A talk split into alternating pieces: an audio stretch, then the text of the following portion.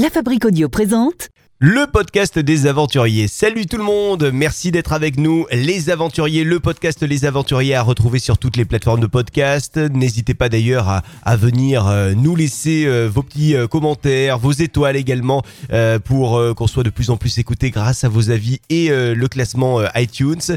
Donc on est sur Spotify, Deezer, également iTunes et toutes les autres plateformes, notamment Castbox. Et vous retrouvez également l'ensemble des podcasts de la fabrique audio sur toutes ces plateformes précédemment citées, notamment le podcast de la petite histoire qui vient vous raconter l'histoire réelle euh, d'un personnage de fiction. Nous sommes aujourd'hui avec une aventurière du bout du monde, Elisabeth, bonjour. Bonjour, bonjour à tous, bonjour. Merci d'être avec Bonjour, nous. Elisabeth, euh, au bout du monde, depuis le bout du monde. Vous êtes où là euh, actuellement? Alors actuellement, je suis à Donkon, euh, c'est une des îles des 4000 îles.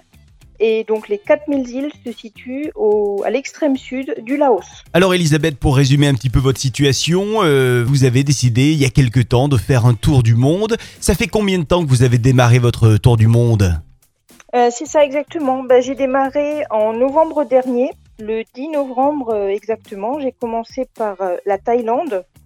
Donc je suis arrivée au sud de la Thaïlande, à Phuket.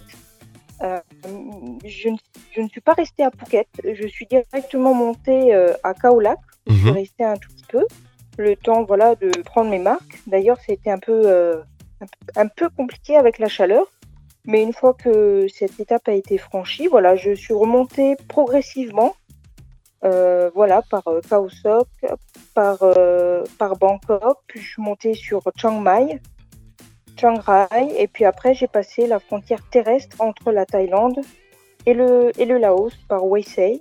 Je suis arrivée par le, par le Mekong en bateau.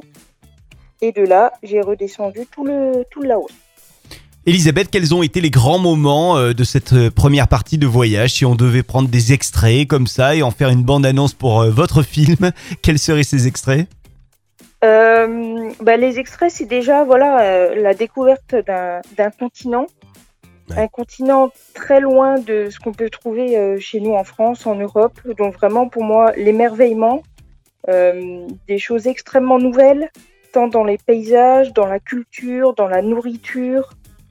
Euh, bref, dans tout, il y a eu des moments forts un peu partout.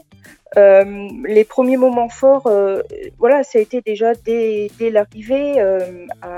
il a fallu que je m'acclimate, donc ça, ça a été un des moments euh, forts pour moi. Une fois que ça a été fait, ben voilà, ça a été euh, des, des, des belles choses, des belles rencontres. Il y a la baie de Phang qui est très très belle.